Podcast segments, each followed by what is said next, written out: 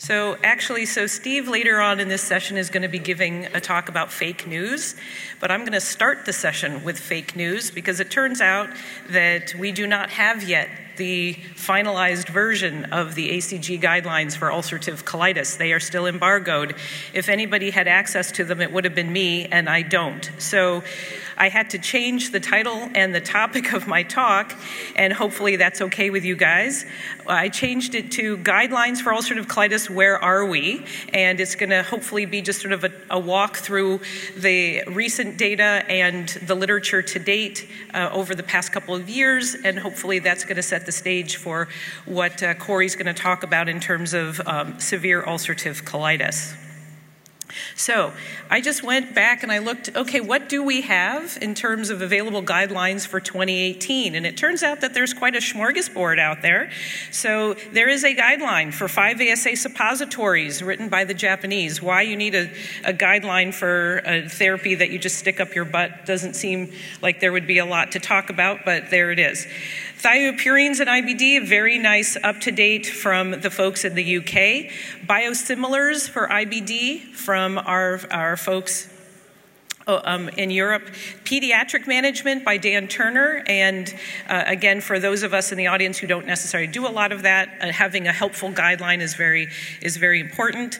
Jean Fred, who um, was the, one of the recipients of the Sherman Prize last night, has written a very brilliant uh, guideline on, um, on HSV for us, and certainly as we start using more tofacitinib, this is going to be, become very important. Iron deficiency anemia, we have a, a, nice guideline as well for that. And then from the Spanish group, psychological issues. So we have much more effective therapies now, but we have not necessarily done our due diligence about the emotional health of our patients. So I want to go back a few years because I think that this ulcerative colitis pathway that was first authored by Themos Dassopoulos is actually really, really helpful to clinicians out there. It, it, it's a lot of visual um, aids, and I think that sometimes a picture is worth a thousand words. So the pathway is actually made up of seven sections, and each section is devoted to a certain part of the care of an ulcerative colitis patient. So, diagnosis and assessment, comorbidities and complications, stratifying the risk for colectomy, induction and maintenance of a low risk patient, the induction and maintenance pathway for a high risk patient, therapy for high risk, not in, in remission, and I think that that's where Corey's going to take us later today, and then also the high risk inpatient, again, where Corey's going to spend some more time. So I've just here put up an example of the first pathway in terms of making a diagnosis and assessment of inflammatory status for an ulcerative colitis patient, and then the assessment of comorbidities and disease and therapy related complications. So you can see that, that there's very nice a visual pathway here that, that one can follow, and it's not just dense verbiage. So I do refer people back to this older pathway type of guideline. So I'll just give you one quick slide on inpatient care that in my reading and trying to catch us all up with where we are with guidelines that in terms of IV steroids there is no consensus on whether you should do continuous infusion versus IV boluses that we talk about one milligram per kilogram of methylprednisolone or hydrocortisone at 100 QID. So, again, there's not a consensus about how, how you give it or what you give. But I would say that what's considered standard is that three to five days of IV steroids, and there it better be a discussion of your exit strategy needed if there is no response. And whether that is cyclosporin, whether that is surgery, whether that is rescue infliximab, has yet to be actually determined in terms of what would be standard. So, going back and thinking about where are we and where are the gaps and what hopefully the newest ACG guideline will help us deal with. I, I found a, a, couple of slides about where we should be with care in general. And the 5S principle can be applied to pretty much anything that we do in our day, whether that is ulcerative colitis or hepatitis C or just GERD. But we need to stage the disease, stratify our patients, set treatment goals, select appropriate therapy, and supervise that therapy. And along with that, we have the 5C strategy for management, and that's comprehensive care, collaboration, communication, clinical nurse specialists, and care pathways. So, in the, in the, the rest of what I'm going to present, sort of takes that sort of um, theme into account. So, we've got the 5S and then the 5C. So, Looking back a year or so, we have a very nice consensus guideline from Taiwan. And, you know, when a lot of us started in this business, we didn't talk about IBD in Taiwan. And so now the Taiwanese have a very nice consensus guideline that they've put together. And a lot of those things actually do apply to the rest of the world. So it covers epidemiology, the diagnosis and treatment of IBD in Taiwan. And certainly in that part of the world, they have to worry more about TB, and they do address it in their guideline. For latent TB, TB, at least four weeks of treatment before a biologic. On their panel, the 83% of their experts strongly agreed that that was the rationale that should be taken. That TB testing done annually, actually two thirds of their panelists strongly agreed with that recommendation, and that might be something that comes up as a topic of conversation at this meeting as to whether you really need to do it annually here in the States. Routine endoscopy is not necessary. That was 100% consensus there that we don't need to just be scoping for the sake of, sake of scoping on a routine basis. And then interestingly, surveillance at 8 years or 12 years for left sided, only 62% strongly agreed with that statement. So that clearly there's wiggle room for what you're going to do in terms of surveillance for those patients who make it past 10 years with their colon intact. So, this is um, out of the Canadian network, and for those of you who are dyslexic, this reads correctly, but for the rest of us, it should say IBD, not BID. Um, this is out, an outgrowth of the Canadian IBD Network for Research and Growth and Quality Improvement. So, we're starting to incorporate the concepts of quality improvement. So, we get back to that 5S and the 5C and the five things that providers and patients should question. So we're going to hear from Chuch about patients asking and what we should know as clinicians about the environment. That that providers and patients should question steroids for maintenance. It is not a maintenance therapy opioids long term to manage pain. So, patients with ulcerative colitis have discomfort, they have cramping, they should not have pain, and, and long term opioids are not appropriate in that scenario. We should not prolong the use of IV steroids in hospital. Just like I said, that we, we understand pretty much that three to five days is about as long as we should give them.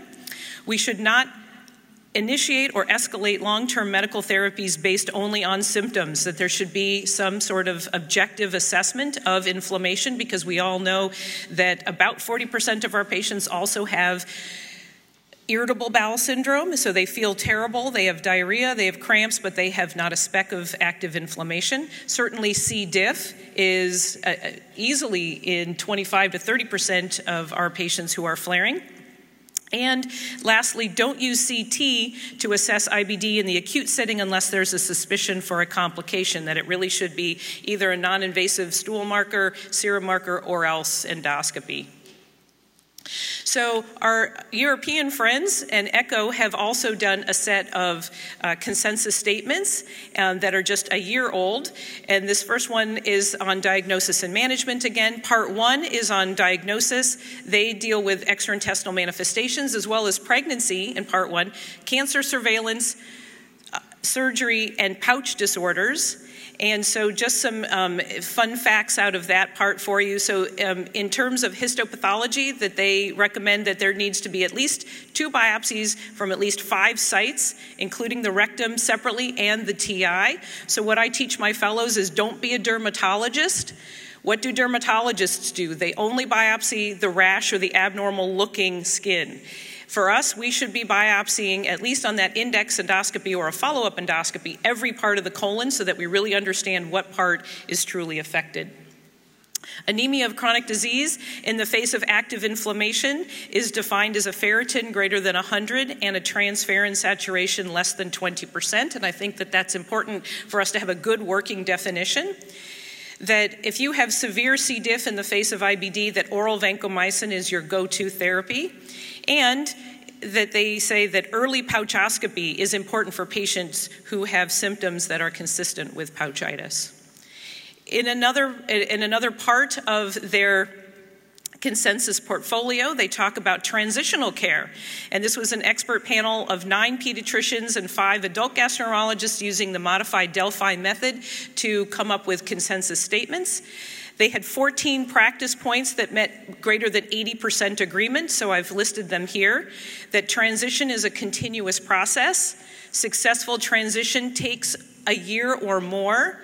That a joint clinic is the actual ideal model for this that you should only transition a patient when they are in stable remission, and that literally it does take a team. And I think that these all make sense to us, but sometimes we have to hear that to understand that that's how we're going to operationalize this. So again, you know, as we talk about non-invasive serum markers, where are we with practical guides? So that's another way of thinking about a consensus statement or a guideline is you know, I always like to hear the word practical in the title because it means that I'm not sifting through science. They're just going to give me some good bullet points. So, this is actually a practical guide um, that was put together just last year. Uh, six studies using looking at fecal calprotectin pro- prospectively and where does it fit in our algorithm. And so, interestingly, that if you have a fecal calprotectin that repeatedly is above the cutoff for your lab, that anywhere between a half and 83% of uh, those patients have a probability of developing disease relapse over the next two to three months. So, if you are doing this prospectively and using it to guide your therapy, that if a patient is repeatedly elevated, that, that you should be thinking ahead about therapy for them. Those with repeated normal fecal calprotectin have a very high probability of remaining in remission. So that this suggests that this may be a very helpful way to actually monitor our patients long term. Unfortunately, the ideal fecal calprotectin cutoff for monitoring has not yet been identified. So that's why they're important to say that, that you have to use the cutoff um, le- uh, levels of your, of your lab to understand and be, and be consistent with the lab that you use to try to do this prospectively. All right, so uh, the French did this very nice study. Great, we have all these guidelines. I showed you seven on the first slide. So, how do we implement guidelines? And are they being implemented? So, this is a French study, and the investigators actually um, uh, they recruited 10 gastroenterologists who were in private practice and what they they were allowed to go into those practices and actually review the records of 127 patients from their private practices. And what they were doing was they were looking to see whether these uh, physicians were using the up-to-date French national consensus guidelines for care of their ulcerative colitis patients and it turns out that when they did their review, that 95% of the patients that they um, were auditing fit criteria to be part of any guideline for their care. And why is that important? Because a lot of people will push back and say, well, the guidelines are fine, but my patients don't fit in the categories that were looked at in these guidelines. And so their point number one was that 95% of these patients indeed were able to be, um, to, to be cared for with the use of guidelines. There was 75% adequate correspondence, meaning that documentation in the chart looked at uh, the majority of patients actually did have um, adequate. Uh, medical information there. And of the 21 that were discordant away from the guidelines, that 16 of those 21 actually had acceptable rationale for why they were discordant from the guideline. And so they felt that, that their French consensus guidelines were being followed to, to a, a good portion and that it was also interesting that all 10 of these private practitioner gastroenterologists had attended IBD CME programs within the past eight months. So that it's medical education at fora like these that actually are important for folks to take back to their clinics and use the guidelines that we have. And, and that's why we have fora like these. So um, I really thought that this was intriguing too. So this is a consensus recommendation for patient-centered therapy. So now we want to try to put their care into the hands of the patients directly. And this is the iStart approach, and this is a, a multinational initiative here. And this is the um, iStart approach, which is I support therapy access to rapid treatment. And this is used for mild to moderate flares of ulcerative colitis, and patients are trained to recognize recognize symptoms and self treat with second line therapy when optimized first line is insufficient. And what does that optimized mean? It means that they are to increase their 5 ASA dose for a flare, and if that doesn't work, or if they're already at, at, at maximum doses of 5 ASA, followed by budesonide, a course of budesonide for their, uh, for their flare. So we're trying to, trying to give back to the patients potentially some of their own care. So, where are the opportunities that we will be hearing about in these uh, guidelines that will be likely available online first and then in print probably in March? Uh, is the addition to tofacitinib to that algorithm, and, and my guess is that Corey's going to talk a little bit about that data that came out of Michigan for tofacitinib for the severe inpatient biosimilars and where do they fit in and we've had a lot of discussion already just within one day of, about where we, we position biosimilars where, where are the data. And then also in, in, in the spirit of the iStart program that we need to actually have patient engagement and coping mechanisms again because we have such effective medical therapies now that we really need to think about their emotional and psychological health because it's so intimately tied in with their GI health. And that's going to be with the use of telemedicine and Ray Cross is done just amazing pioneer work in this area. And then mobile apps, and, and there are multiple out there, and we, we have patients who come in and they've tracked their symptoms with their app and they want to show you 2,700 days of their symptoms. Um, maybe we don't need that, but being able to download some of those directly into our Epic platforms, maybe that's a one maybe one good reason for having Epic. I'm not sure yet, but um, that uh, that mobile apps certainly will help um, engage patients, and that we need to start thinking about how we're going to use those in care and, and talking about them in guidelines. And so, with that, I'm actually going to end early and allow more time for for Corey. Thank you very much.